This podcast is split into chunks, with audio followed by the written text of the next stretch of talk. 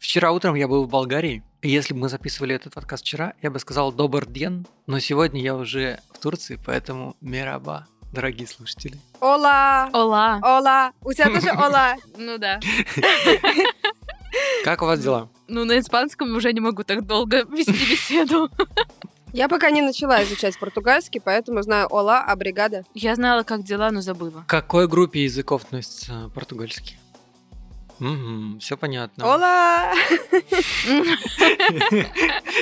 Я была на океане. Я была на океане, и там огромные просто волны. Мне сдуло просто. А ты серфишь? Нет, конечно. Я ничего не делаю. Я тут месяц нахожусь, и я сижу в квартире. Этих впечатлений для меня пока что достаточно. Но я Ты соверш- планируешь начать серфинг? У меня нет вариантов. Я же в Португалии теперь. Поэтому, конечно, серфинг будет. Давай, чтобы когда я доберусь до Португалии, ты меня учила. Да, конечно. Тебе это не надо. На самом деле, в плане серфинга у Португалии есть конкурент.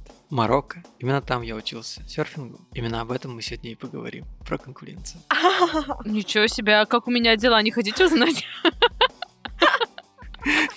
Ладно, это мы вставим после твоей истории. Ты чё? Нет, пусть все знают, что ты забыл узнать, как у меня дела. Такую подводку хорошую сделал. Нет, вот это все, это все очень хорошо. Так и оставляем. Я была в отпуске несколько дней, Но еще и не дома. но еще не дома. Пью джус. Серфила? Нет. Вы не видите наши лица, но я хочу отметить, что у Тани самое загорелое лицо из всех присутствующих. Спасибо. На самом деле, это я терпела. А я тут так, да, для кого стараюсь? Вообще-то загорал тоже. Опять ты? Он опять ее перебил. Короче, отпуск был, все было нормально. Я даже пропустила один скандал в интернете и не заметила, потому что я была в отпуске и не заходила в чаты. Просто заходила только в папку личные сообщения, и это было просто супер. И были майские праздники, поэтому Катя тоже выжила. И все вообще хорошо. Но в Испании было не так уж жарко, как мы хотели на Майорке. И нам хотелось бы жары побольше, но когда меня спрашивают, люди из Петербурга меня спрашивают, купалась ли я, я говорю, что да, конечно, погода отличная, потому что, конечно, по сравнению с Петербургом жара страшная. Но на второй день уже привыкаешь и думаешь, ну ладно, так и быть, разденусь. Полежу. Ну ладно. Ну вот так я и заполучила свой загар.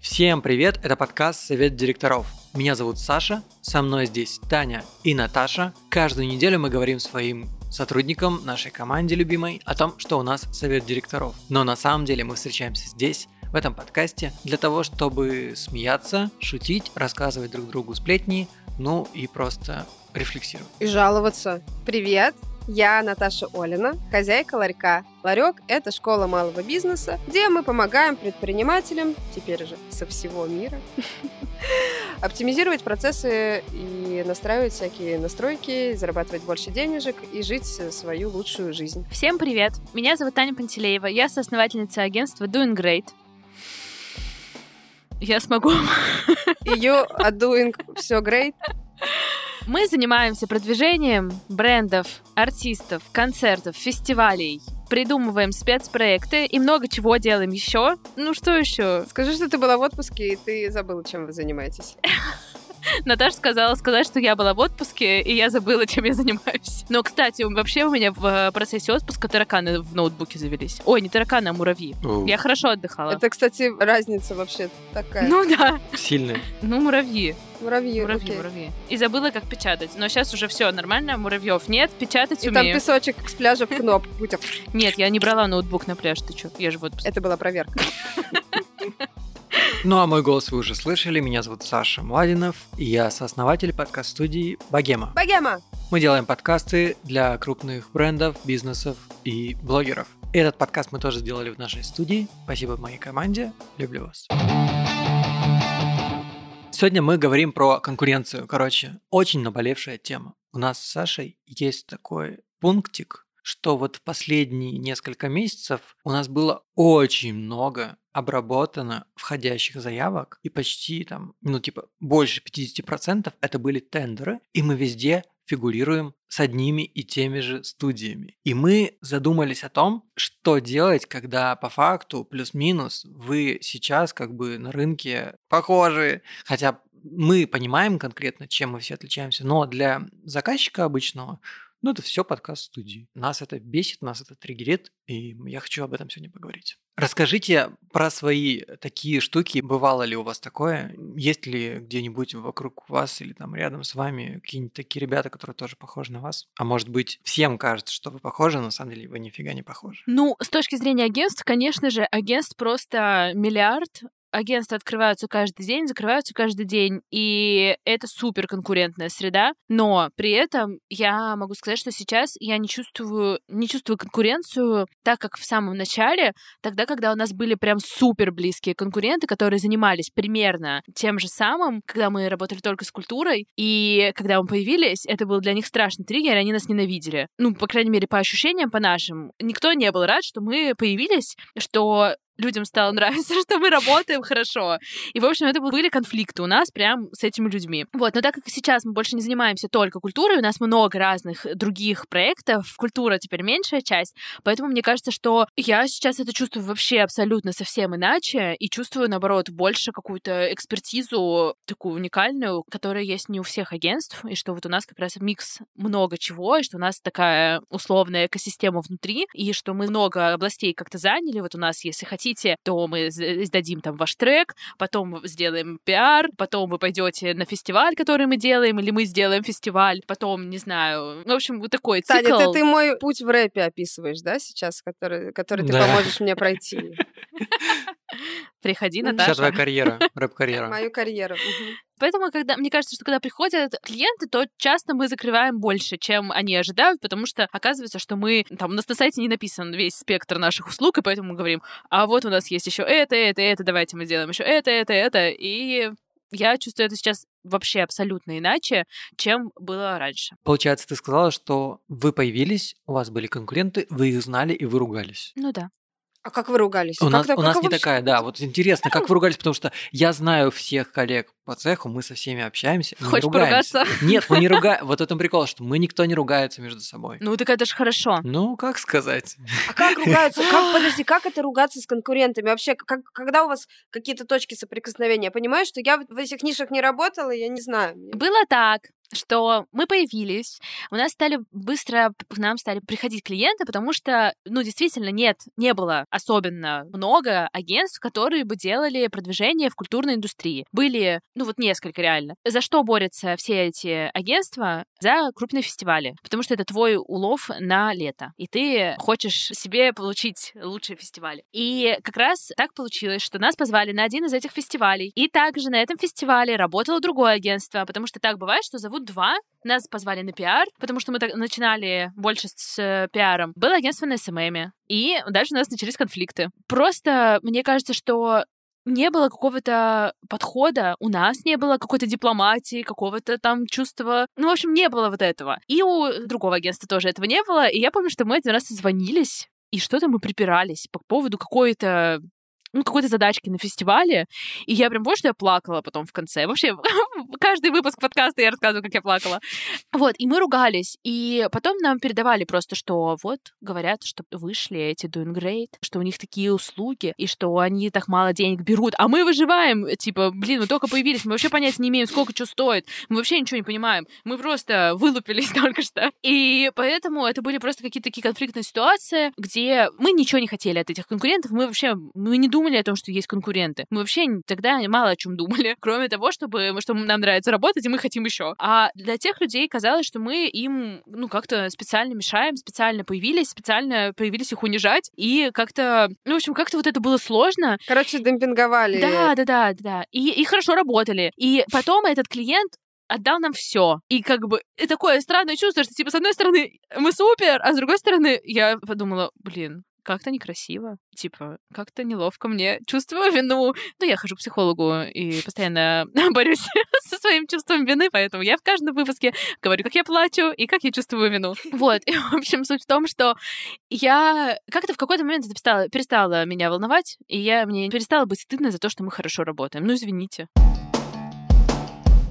Итак, дорогие слушатели, у нас на самом деле есть целый отдел маркетинга, который анализирует каждый наш подкаст. И вот эта минута — это ровно та минута, когда нужно делать интеграцию. Интеграцию. Напоминаем, что партнер этого сезона — точка. Точка это классный банк для предпринимателей и предприятий. И у нас с ними рубрика, в которой мы рассказываем крутые истории бизнесов или бизнесменов, которые должны вас вдохновить на то, чтобы вы взяли свое дело в руки и достигли новых успехов. А если у вас еще нет дела, то скорее его открывайте. А где открыть расчетный счет, вы знаете. Так вот, эти истории нам рассказывает точка, но подробнее о них вы можете почитать в справочной. И вообще это классные медиа, на которые нужно подписываться любому предпринимателю. И не только. А интервью со мной там тоже есть. Но перед тем, как мы расскажем сегодняшнюю историю, хочу рассказать о том, что я сейчас нахожусь в Турции. Это хорошие новости. А я в Португалии. А я в Испании. Символично, что как раз сегодня мы расскажем про бизнес, который помогает оставаться в комфорте и в своем комьюнити даже в других странах. И если говорить про комфорт в других странах, то по-любому это связано с валютами и переводами. И здесь как раз нам на помощь приходит точка, потому что через точку можно отправлять SWIFT-переводы в национальных валютах разных стран. Почему мы это вам сообщаем и зачем вам нужна эта информация? Потому что в рамках этой рубрики мы хотим рассказать про проект «Станция смена», который объединяет кучу людей в разных странах и помогает им чувствовать дом даже там, куда они только недавно переехали. А я с ними знакома. Я с ними однажды плавала на яхте. reakcji. Короче, что такое станция смена? Это каливинги для удаленщиков, лагеря для взрослых, и также э, у них есть B2B направление, где они организовывают выезды для целых корпораций, для того, чтобы их сотрудникам жилось лучше, приятнее и все такое. Я очень рада, что у нас сегодня в рамках интеграции мы обсуждаем этот проект, потому что мне вообще очень симпатичны ребята, я за ними слежу, вот неизвестно, не помню с какого года, я помню, что я узнала, что вот появилась такая идея, что ты можешь поехать в путешествие, но при этом там тебя будет ждать не какая-нибудь экскурсионная, значит, группа с э, флажками, а компания, предприниматель, людей таких же, как вот и ты, как вот и я чувствовала себя вот прямо частью этой аудитории, таких же людей, которым все равно везде и в отпуске, и в путешествии надо работать, потому что они, блин, предприниматели или фрилансеры, у них там свой проект. Меня еще как человека, который любит там соревнования, вот это вот все всем доказывать что-то там, меня еще очень вдохновило то, что ты должен сначала заполнить анкету и пройти собеседование, потому потому что ребята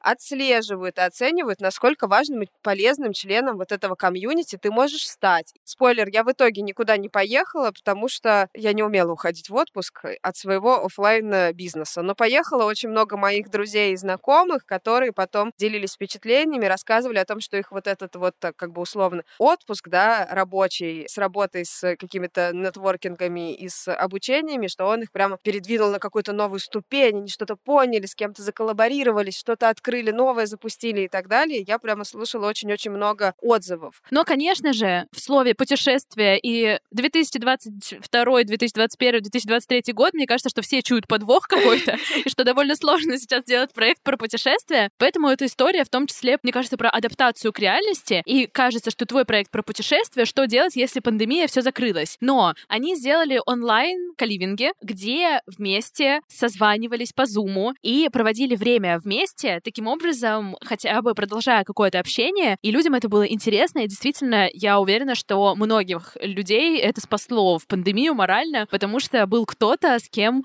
кто организовывает твои развлечения, кто организовывает твое общение и коммуникации. Очень круто, что у них был своеобразный виртуальный костер и даже чтение по ролям, и на самом деле звучит довольно интересно. Я просто еще хотела в конце сказать про ценность сообщества вокруг бренда. Если ты выстраиваешь отношения со своей аудиторией, если ты строишь строишь сообщество вокруг, то ты на самом деле любую потом услугу, которая, ну, в целом будет как бы полезна и актуальна для общества в какой-то конкретный момент, ты можешь адаптировать под свой бренд, потому что у тебя есть твое сообщество, и, по сути дела, неважно, чем вы будете заниматься, типа в онлайне болтать, жить вместе, вообще переехать в другую страну, жить вместе, жить вместе в своей стране, ездить просто в путешествие и на экскурсии к водопадам, все что угодно туда можно развивать уже и притягивать, если у тебя есть основное, если ты понимаешь, что там со своей, с твоей аудиторией аудитории. Если вы сейчас послушали эту историю и решили, что вам срочно нужен тоже международный бизнес, ну, так тоже может быть, вот как бы у вас все отлично в России или там, где вы делаете это, и вы решили, что вам нужно выходить на международный уровень, то тогда вам по-любому нужен будет открытый валютный счет. И это можно сделать в точке. Если вы уже клиент точки, то это вообще легкотня. Открываете счет за 10 минут без вообще каких-либо проблем через поддержку и без походов в банк. Чтобы узнать подробности этого предложения, переходите по ссылке в описании нашего эпизода, а мы погнали дальше. И помните, точка поможет вывести ваш бизнес на новый уровень. Нажимайте. Нажимайте! Нажимайте! Нажмите, пожалуйста. Но только после того, когда слушаете наш выпуск не совсем у меня похожий опыт, потому что конкретно прям в тендерах я не участвовала, где ты можешь видеть на весь набор своих конкурентов и уже смотреть. То есть я работала на рынке петербургского общепита и мероприятий, когда, ну, как бы очень много всех, постоянно открываются какие-то бары, кафешки, кофейни, заведения, еще что-то такое, постоянно какие-то концерты, постоянно какие-то приколы происходят, и ты просто в этом живешь. Не очень сильно понимаешь, что вот у тебя твоя аудитория пришла, потом они перешли в другое какое-то место, потому что это работа как бы B2C, то есть с большим количеством отдельно взятых людей и их друзей. Первое мое столкновение с конкурентами было, когда вот мы развивали циферблат, циферблатик наш любимый, где можно платить за время, где мы создаем нашу прекрасную страну, где все играют на гитаре, ходят в блестках, пишут картины и все такое. И пьют чай. И, значит, когда вы поняли, что вокруг стали открываться всякие разные тайм-кафе, антикафе, какие-то подобные проекты, и это негативно сказывалось на нашей нише. То есть, как правило, конкуренция в нише, когда много разных предпринимателей открывают разные проекты, придумывают идеи, что-то такое, оно развивает эту нишу, как бы оно способствует прогрессу. Это всегда классно. А тут получалось так, что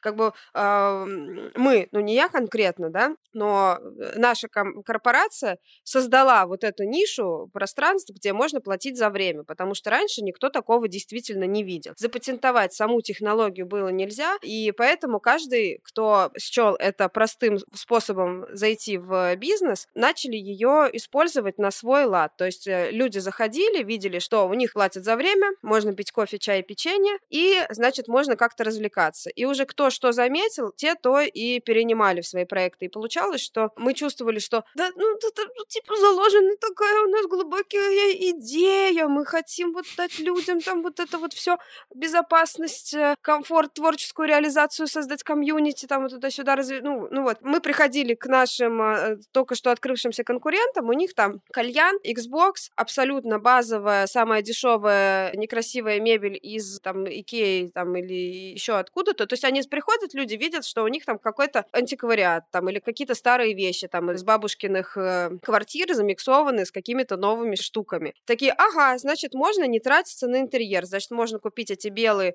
без чехлов, потому что так дешевле э, диваны из Икеи, и принести из бабушкиной квартиры стулья, и значит будет тоже так классно. И из-за того, что там прошел в самом начале бум вот таких вот э, заведений, таких пространств, это действительно наложило на всю нишу какой-то отпечаток, что это типа место, где школьники приходят со своим алкоголем бухать. Это место, где люди приходят, чтобы поиграть в приставку. Это место, где можно подешевле курить кальян, чем в кальянах и так далее, и так далее. Место типа супер-ультра-эконом э. Вот какое-то такое это создало впечатление. И мы с командой очень сильно переживали поначалу, очень сильно бесились и расстраивались от того, что как-то стало стрёмно говорить, что ну вот у нас циферблат — это место, где платят за время, потому что это сразу такой штамп. То есть люди, которые бывали в каких-то местах, им, не, скорее всего, не очень понравилось, они такие типа понятно, понятно, у вас тайм-кафе. Но первое время же это было иначе, и мне кажется, что, ну, по крайней мере, вот я помню как раз этот момент, когда зарождался, зарождался этот формат, что типа циферблат, вот это вообще вау, супер и очень круто. И что вот есть эти антикафе, ну, я прохожу мимо них и думаю, ну, вот я пойду в циферблат, потому что это я, там, понятно, там будет не очень, там будет вонять тухлыми носками, как в хостелах. Вот. А циферблат, ну, типа, что как будто бы, возможно, наоборот было так, что эти неудачные кейсы качали скорее вас, и все думали, блин, ну, вот это это отстой, пойду в циферблат. Ну, по крайней мере, вот для Это аудитории... Мы приходим, это мы... Да, да, для аудитории, которая уже была знакома, и вот для меня это скорее значило, про, э, что вы супер, а это уже не круто. Дальше мы переходим к новому этапу, э, когда в итоге я поняла, что у нас-то не становится людей меньше, просто есть люди, которые в принципе не пошли бы ни в какое заведение, где платят за время, потому что они, им не надо, у них нет такой потребности, которая закрывает наш проект. Они хотят пойти в ресторан, там поесть. Они там э, хотят пойти на концерт и там потанцевать. Им не нужно вот это вот все, что мы пытаемся им дать, комьюнити, комфортная обстановка, фотозоны, вот это все. Им это просто не нужно. И есть люди, которым окей приходить в антикафе и играть в приставку. Им как раз тоже достаточно, они не видят разницы между там э, тем, что делаем мы, и тем, что делают э, наши конкуренты. И есть люди, которые приходят к нам, и после того, как они уже потусовались у нас, они как бы видят просто огромную пропасть между нами и нашими конкурентами. А потом как-то все подуспокоилось, потому что оказалось, что да, классно оценивать, что происходит в рынке, да, классно анализировать, что там у конкурентов вообще происходит, кто идет, кто тебя обгоняет, кто от тебя отстраивается, кто что. Но в первую очередь надо держать фокус на том, что ты делаешь, на своих уникальных э, качествах, уникальных торговых предложениях и на выстраивании связи со своей аудиторией. Потому что если у тебя есть связь со своей аудиторией, даже если появляются конкуренты, у которых, которые предоставляют такие же услуги или продают такие же продукты, или э, даже если у них что-то новое и что-то лучше, люди на самом деле не очень сильно любят какие-то нововведения и, и так далее. И если у них есть связь с вашим брендом, то нафиг им надо вообще даже заглядывать и изучать, что там происходит у конкурентов. Это что в первую очередь, типа там 80% внимания на себе, 20% на всех остальных. И вот как бы в какой-то момент мы решили просто делать вид, что конкурентов не существует. Ну, получается, ты отчасти на самом деле подтверждаешь, ну, наши даже скорее так, э, домыслы с потому что мы обсуждали эту, всю эту историю, и в итоге мы думали о том, что, ну, получается, например, хочет человек сделать подкаст. У нас можно сделать вот мы у нас есть классные кейсы, которые мы любим, которыми мы как бы хвастаемся и заслуженно и показываем, что вот мы можем сделать так и так, мы очень гибкие, мы идем навстречу. Но по факту этот человек может пойти и в какой-нибудь студии, которая вчера открылась, сделать просто стандартный подкаст чуть дешевле. И получается, что это просто не наш, ну не наш клиент, не наш заказчик, потому что ему это, видимо, не нужно. Ну типа, а зачем? Ну как бы, как ты ему не объясняй, ему хочется сэкономить. Тогда это не наш человек, не знаю, видимо. А тот, кто понимает, что такое богема, видимо, придет к нам. Я правильно понимаю? Я думаю, да, вопрос... Если что это не наигранный диалог, я реально, типа, Я думаю, вопрос... узнать. Да, да, я думаю, что вопрос в аудитории, и всех, с одной стороны, очень сильно бесит, когда просто... Вот я работаю с предпринимателями, да, когда они задают какой-то конкретный вопрос, и я начинаю с аудитории, и всех это, типа, бесит. Но на самом деле, когда ты понимаешь... Ну, ну потому что все таки да-да-да-да, мы знаем, да, вот эти исследования, это все понятно, так как нам... Так и как нам? э, Вот. Так и вопрос в том, что все равно этот момент, этот этап все пропускают, а он на самом деле бесконечный.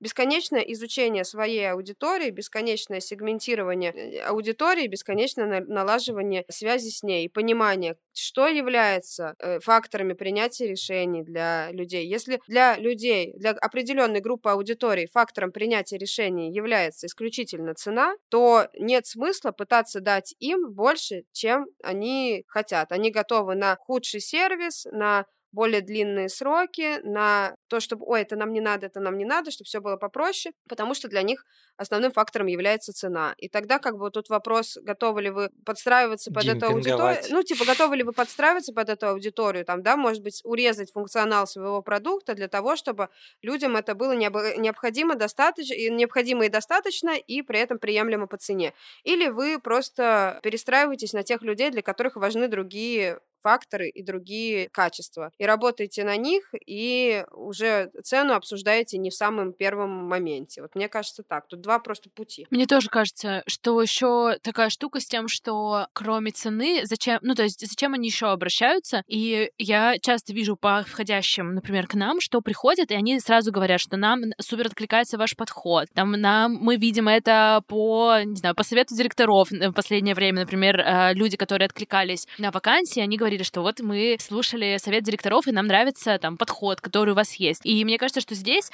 им нравится а, именно то, что мы делаем. То есть даже То есть они не приходят действительно и не говорят, что «привет, сколько стоит?», они говорят, что вот есть такая задачка, и что нам кажется, что вот вы лучший вариант, кто ее сделает, потому что нам откликается ваш подход, потому что вы делаете так, так и так, и что нам нравится куча всего. И поэтому давайте поговорим. И вот мы начинаем говорить, после этого делаем коммерческое предложение, и я понимаю, что я его делаю, но внутри они уже как бы приняли решение, э, что, ну, понятно, что если я сейчас скажу какую-то вообще, какой-то заоблачный, вышлю им там что-то заоблачное, то нет, но в голове они уже приняли решение. И в целом, когда они уже пишут, они как бы уже так пишут, что я вижу, что вот решение, вот оно есть. И при этом также есть эти тендеры, которые бывают супер непрозрачные и тупые. И, ну, это реально факт, что там ничего не происходит, что там нет никакой эмоциональной связи. Вот. И мне кажется, что реально решает вовлеченность и эмоциональная связь, понимаете, да?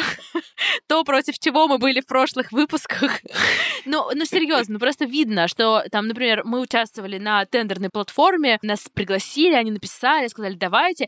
И вот э, в, в чем была их вовлеченность? В том, чтобы мы обязательно в нем поучаствовали, а не в том, чтобы мы, типа, дали какой-то результат, чтобы мы что-то вместе сделали. Их цель здесь была одна, чтобы мы выполнили их KPI, мне кажется, по агентствам, которые поучаствовали в их тендере. И, соответственно, пока мы им отвечали и регались в этой платформе и присылали 500 бумажек, мы им были интересны. Тогда, когда мы начали говорить, а когда будет брифинг, когда мы обсудим конкретные задачи, они перестали отвечать в почте. Просто пофиг уже. Типа, они отправили заявку, все, больше они нас не интересуют. И тогда нам стало понятно, зачем нам туда, где мы вообще не нужны. Зачем? Там есть, не знаю, сколько агентств? Миллиард агентств, кроме нас. Чем мы сможем выделиться? Только если мы поставим один рубль акция. Все по одному рублю. Проект за рубль.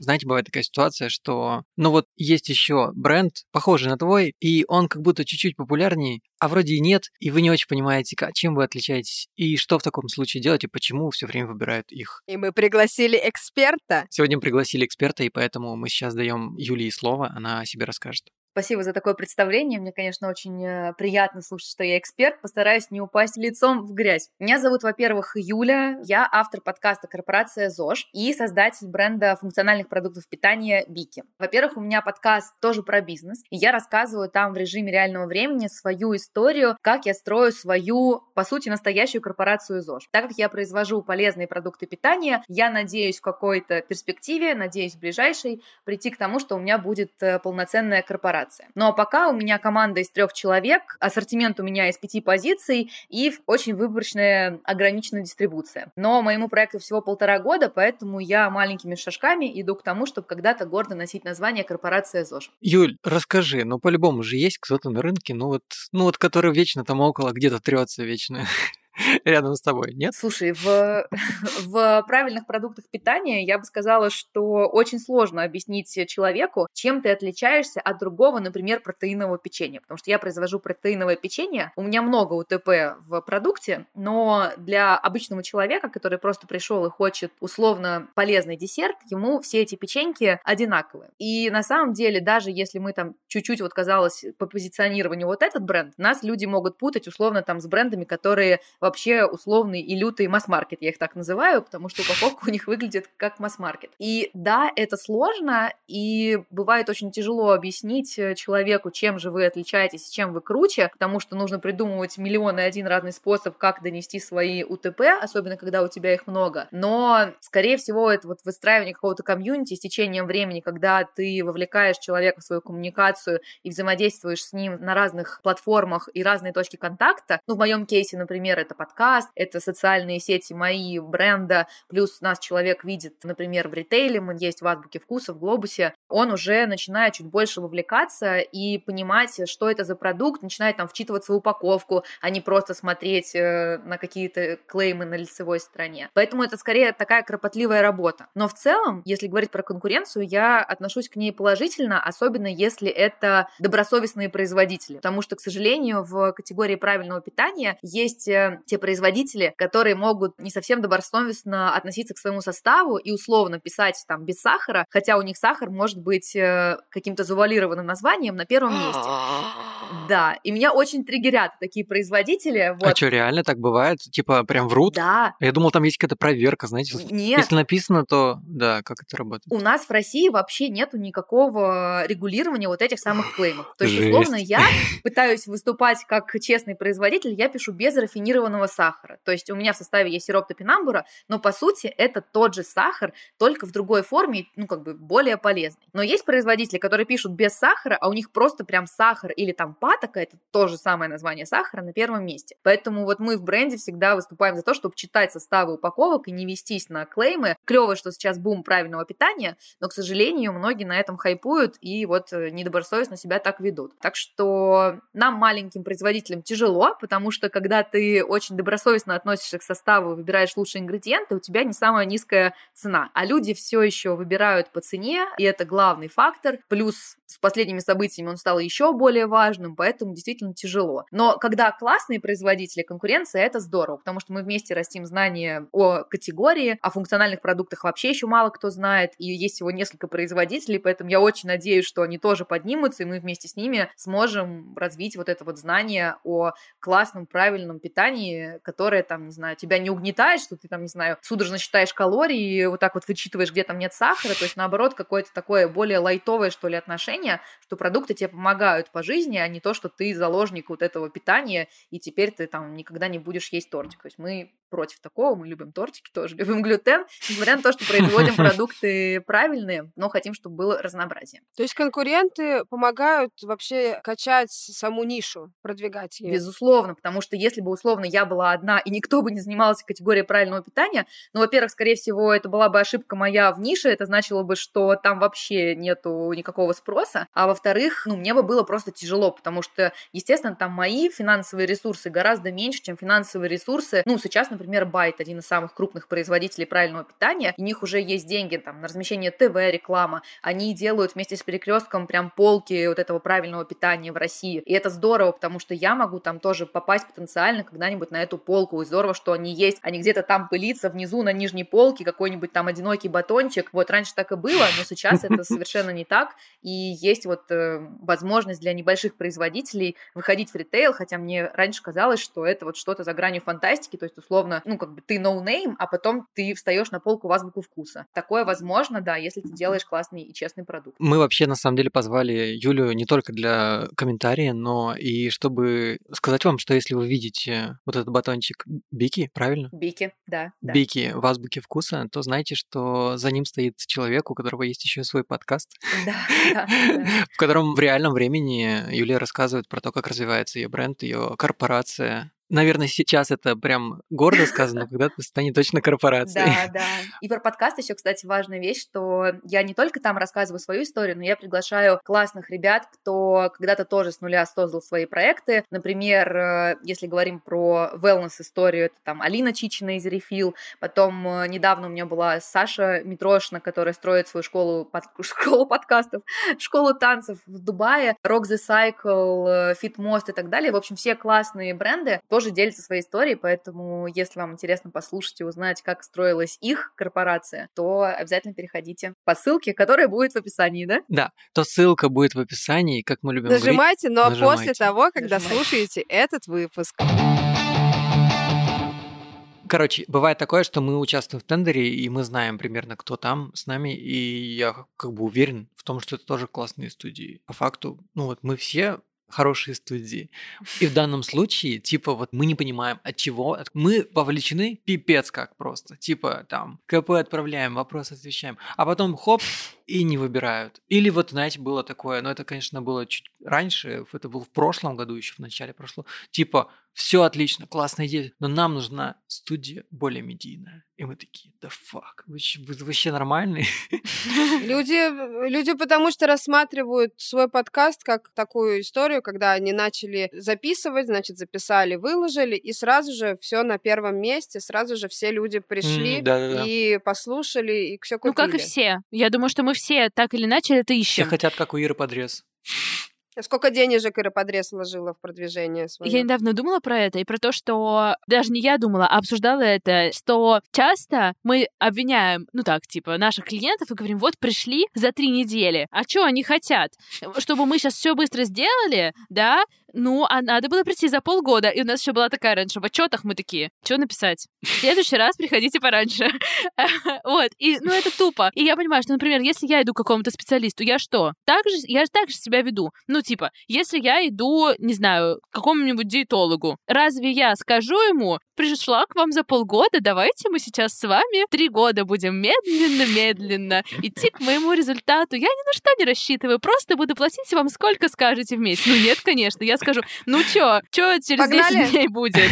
Погнали, начали, сейчас уже идем. Ну как? Почему-то не получается. А можно план работ, пожалуйста? А сейчас что? А мы скоро приедем? Да, а теперь? А теперь? А правки? А сейчас? И я думаю, поэтому я, ну, как бы перестала так сильно, как-то меня это не злит больше, потому что я думаю, ну, вот я пошла в магазин, я хочу сразу эффект. Конечно, сразу, я хочу сразу на полке купить. Поэтому, ну, я понимаю, что невозможно сделать этот быстрый эффект сейчас же, но я понимаю клиентов, и, ну, мы работаем с разными сроками. Сейчас меня наругают за то, что я это сказала.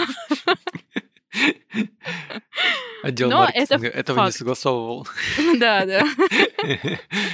И мне кажется, что еще куча маленьких деталей. Вы когда-нибудь делали фейковую почту, чтобы разослать по вашим конкурентам, типа, предложение о сотрудничестве? У нас когда была ивент-площадка, которая проводила свадьбы и все такое, когда мы только начали этим заниматься, то наши сотрудники все... Раз... вс- Тайный клиент. Ну нет, мы пошли, просто всем Засланные отправили заявки казачки. для того, чтобы посмотреть, как обрабатываются эти заявки, для того, чтобы посмотреть вообще на все эти площадки вживую, чтобы нам показали, рассказали, показали, как там, как продается, какие цены вообще, потому что все, знаешь, как по этим, по украшениям, короче, а- определяют иногда цену, знаешь, смотря кто пришел, подъехала Подъехала Ритуля на Ауди, там одна цена. Подъехала, значит, э, Викуля на такси, там другая цена. Это тоже очень интересно все. Да, мы вот этим занимались. Ну, ну что, ну не, не знаю, ну можно назвать это промышленный шпионаж, можно назвать это анализ конкурентов. При этом я знаю, что к нам, а, к нам тоже приходили, причем у нас устроил скандал один чел, который вот мы выводили, тоже ему все показывали, он планировал мероприятие, уже чуть ли у нас не в графике стоял, и мы ждали оплату. А потом оказалось, что это наш подрядчик по кейтерингу. Мы стали его меньше вызывать на заказы, на мероприятия, потому что он там косячил, нам это все не понравилось. Он ощутил падение количества заказов и подослал своего друга, чтобы друг, значит, пришел к нам и узнал, как бы, как мы вообще, есть ли он у нас в списке наших контрагентов. Такой сложный путь. Ну, нормально вообще. Ну вот, и, короче, а его друг, он прямо заигрался, и он, он прям стал не смог рассказывать... Да, он стал рассказывать про невесту, там с какой-то девочкой пришел, они там знаете, устроили какой-то Все просто целый, целый Актер. спектакль. Ну, слушай, мы полностью уже поверили. Реально, мы уже там дат- да- Офигенно. дату поставили, Хочу. а потом пришел повар и начал на нас кричать о том, что мы, оказывается, предлагаем э, другие кейтеринги, а не его, и он все знает. И вот, и вот вот так выяснилось. Мы такие, вот это спектакль. И что он хотел после этого спектакля? Какой результат должен был быть? Типа, вы должны были одуматься и сказать, прости, пожалуйста, спасибо за спектакль, очень круто, берем, просто ставим в график. Это фестиваль неосознанных действий на самом деле, потому что если ты подрядчик... Люди не думают о последствиях. Это ты подрядчик, и тебя вот э, твои, значит, э, заказчики не выбирают, да, или там как это, твои партнеры тебя не предлагают, не продают тебя, то тут вопрос, нужно просто прийти и поговорить, обсудить, что не так, почему так получилось, или у вас стало мало заказов, или я что-то сделал не так, или еще что-то такое, и прийти к какому-то этому. Но можно нанять актеров, подозвать, устроить вот перформанс, потом прийти наорать. Ну, тоже разные способы. Это, кстати, чтобы это не было абсолютно не в тему вставленная история, можно сейчас вернем, вернем к теме конкурентов. Это как раз к тому, что почему я спросила и так удивилась, как, типа ругаться с конкурентами, да, что иногда, ну, почему-то происходят конфликты, когда просто это же э, просто работа, и если тебя не выбирают, то надо просто там, типа, что можно сделать? Изуч- проанализировать, да, изучить, да, да. изучить Ну, вообще, что происходит. Ну, это не сейчас было. Осознанности было меньше сильно в у всех участников Скидку, событий. скидку сделайте, Э, пожалуйста. Я вообще хотела сказать, что однажды мы очень что-то тоже, наверное, мы хотели узнать, почему нас не выбирают, наверное, или что. Не помню почему, но почему-то мы с Катей создали аккаунт на Яндексе, придумали несуществующий фестиваль. А, А, И Устроили тендер. Нет, не тендер, не настолько, знаешь, как бы спектакль, но не настолько, не, так же, не такой жестокий. И разослали, и просто хотела посмотреть, кто что будет делать. Ну, просто вот реально посмотреть. И это очень интересно, и это офигенная реальная информация, потому что есть агентства, которые просто писали реально какой-то левой пяткой, я не знаю, чем, как будто этот человек носом, может быть, печатал, он был подвешен, не знаю, где-то, и печатал мне сообщение носом, потому что это просто сообщение с кучей опечаток, с какими-то сокращениями. Ну, то есть для меня это вообще, я Может это быть, они вижу. нервничали. Ну, возможно, такой великий фестиваль к ним пришел. Вот, и то есть было видно, причем как агентство реагирует. И были те, кто ответил там типа через три недели, или ответил какую-то белиберду вот носом напечатанную, или были те, кто ответил через три минуты. Вот это супер, и это серьезный разговор. Ну, то есть прям это было видно. И когда мы говорили вот такие водные, тоже было понятно, какие действия они дальше делают. Там, например, созвон, или начинают делать коммерческое предложение. И это тоже много о чем говорит. Типа коммерческое предложение, например, было агентство, которое ответило через три минуты, супер, но потом они представляют коммерческое предложение, которое вообще не имеет отношения никакого вообще к этому Да, мероприятию. как можно составить коммерческое без звонка? Просто, ну, кстати, мы делаем бриф, и после этого мы можем делать коммерческое предложение, нам в целом понятно. Типа, созвон не всегда нам, Ну окей, нам ну нужен. бриф можно, Да. без брифа я имею Да, в виду. да, да. А здесь просто КП. И, соответственно, я понимаю, что им вообще не интересно. Они сейчас мне сбросили самые, типа, КП с подписью «самое дорогое». Типа, если согласятся, поговорим, созвонимся. А так, пофиг. Пакет VIP Platinum. Да, вип-платим, без разницы, что там, фестиваль, а, да пофиг. Вот, или, ну и так далее. И были те, которые продолжали пушить годами нас после этого. Это почта, которая у меня была залогинена. Они писали, говорили, здравствуйте, как у вас новости, как у вас фестиваль? И я понимаю, что вот это прям красные флажочки, которые я должна убрать из нашей коммуникации, если А были. может, у них хорошая работа с лидами, Ну, обрабатывают. возможно, но, ну, конкретно на меня, как на потребителя этого, в том числе, и я смотрю на услуги, и в целом часто нашими услугами пользуются люди, которые похожи на нас, и это логично. Я понимаю, что, ну, типа, пушить клиента до посинения я не могу. Ну, это невозможно, это ненормально.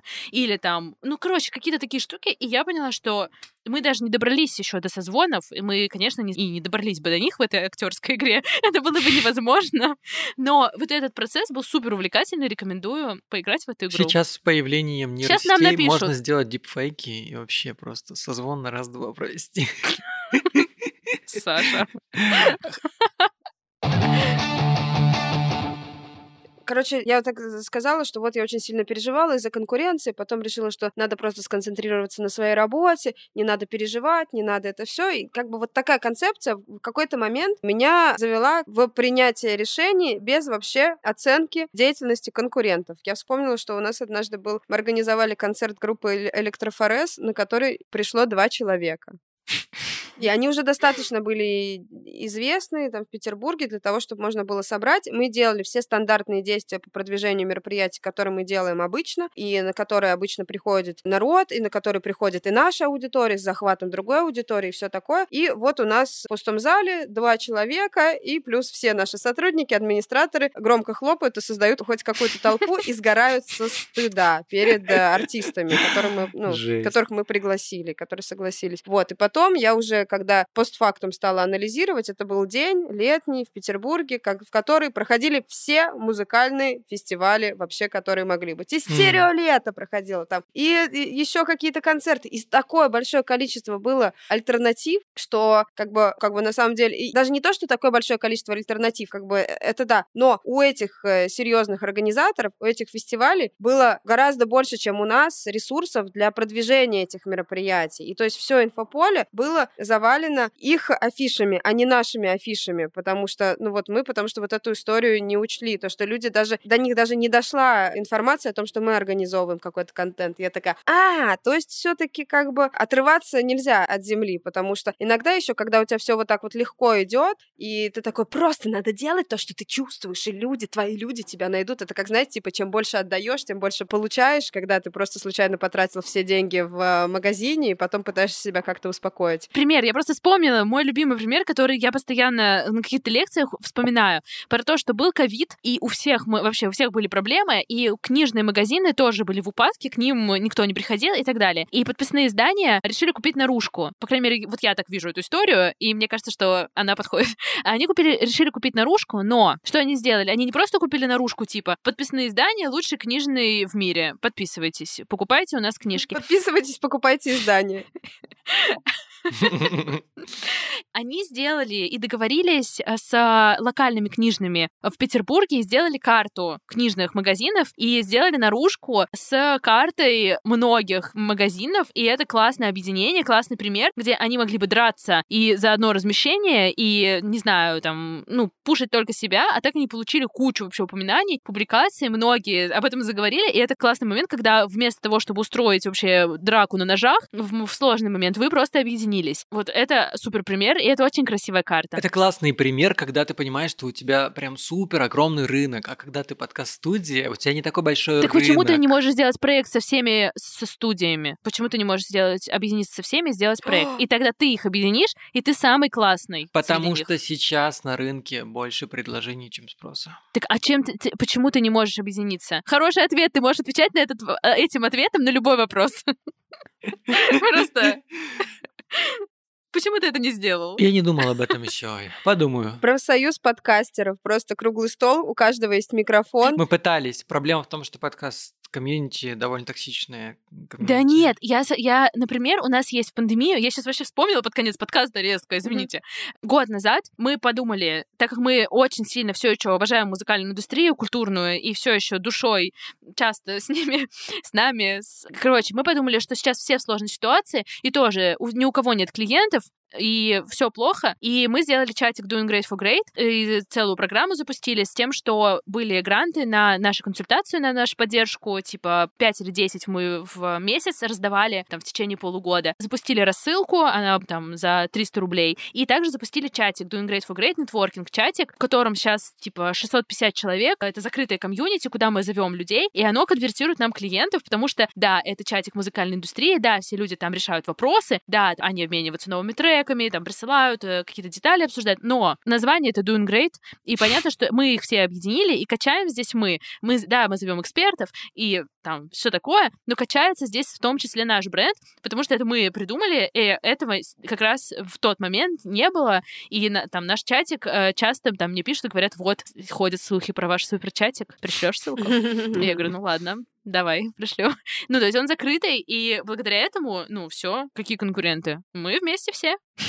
Ой, я хотела с другой стороны, э, с другой стороны подойти к этой истории. То есть я работаю в рынке онлайн-образования. Я пока что не занималась такой вот активной коммуникацией с э, коллегами, у которых там э, похожи проекты, которые работают в этой нише. Не возглавляла никакие там чатики, никакие мероприятия тоже. Как бы мы пока что, то, чем мы занимались основное, это отстройкой от э, конкурентов и такой как бы собственный поиском и расчищением собственной дороги вот в этой нише для того, чтобы наша аудитория по визуальным элементам, по там каким-то лексическим элементам, по каким-то картинкам, по общему там коду, типа, по общим мемам и по вот этому общим каким-то дорожкам, значит, в медиапространстве, которые мы там заранее вместе прошли, они понимали, что они наша аудитория, и им нужно выбрать нас. Вот это то, на чем мы сконцентрировались.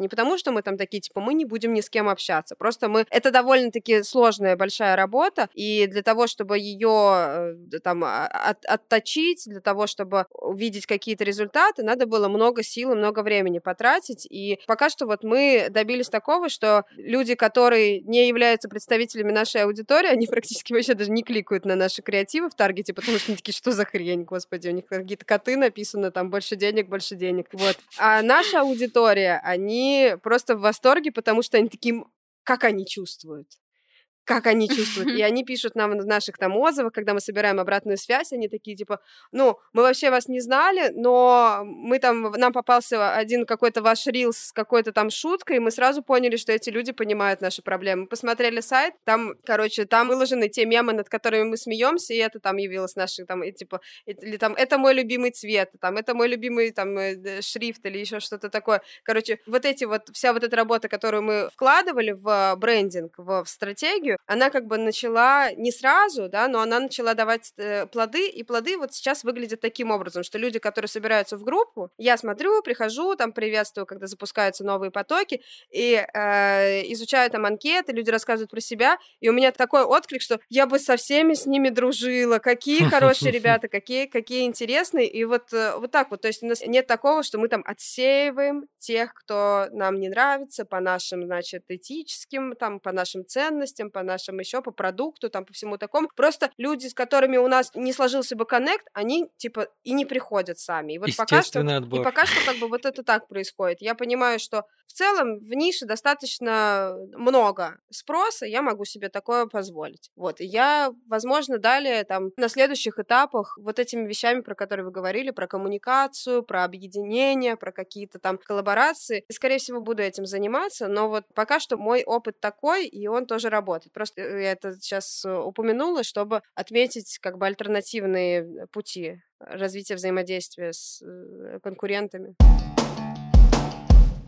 Ну что, ребят, давайте короткий вывод. Конкуренты Бинга, да, из всех тезисов, которые мы сегодня э, упомянули. Первый вспоминается, что не стоит бояться конкуренции в вашей нише. Лучше бояться, знаете, когда в вашей нише нет конкуренции, а вы почему-то один такой гениальный, придумали эту идею, и кроме вас она в голову никому не пришла, да? Скорее всего, скорее всего, она приходила и просто не сработала, эта идея. И в основном всегда, даже если вам не нравится, что делают ваши конкуренты, они раскачивают рынок, они раскачивают э, нишу, в которой вы работаете, они привлекают в нее новую аудиторию, которую вам нужно будет потом у этих конкурентов перетянуть не стоит забывать о существовании своих конкурентов и очень большая опасность э, общаться только со своими сотрудниками и коллегами и со своими друзьями. Есть опасность оказаться в такой иллюзии, в таком пузыре, где вам кажется, что-то. То есть ваши знания, ваши знания о том... Кажется, что все отлично. Да, ну или все отлично, или все плохо, или еще что-то такое. То есть как бы вот эта вот предпринимательская интуиция, это супер, но если вы не получаете новых знаний о мире, который, блин, каждый день меняется, то ваша интуиция начинает опираться на ложные факты. И тогда есть, значит, риск просто в какой-то момент не понять, почему клиенты ушли, почему показатели упали. Это же происходит, причина, как бы, предпосылки происходит гораздо раньше, чем, чем э, происходят какие-то конкретные изменения в показателях. И вот важно это все анализировать, адаптироваться и перестраиваться. Тогда все будет супер.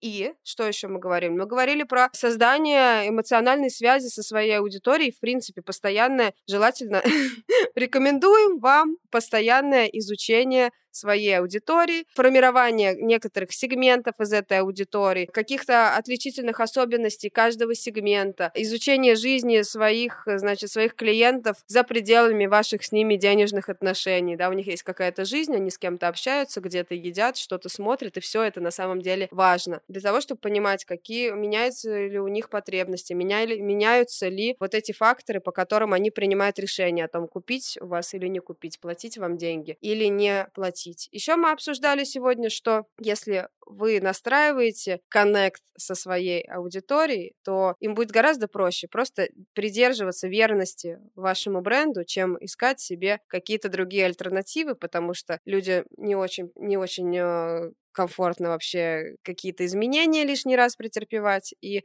когда вы становитесь частью жизни, чем-то большим, чем просто услуга или продукт, вы начинаете бояться конкурентов меньше, меньше и меньше. Да, кстати, о коннекте с аудиторией. Вот мы коннектируем за своей аудиторией в нашем телеграм-канале.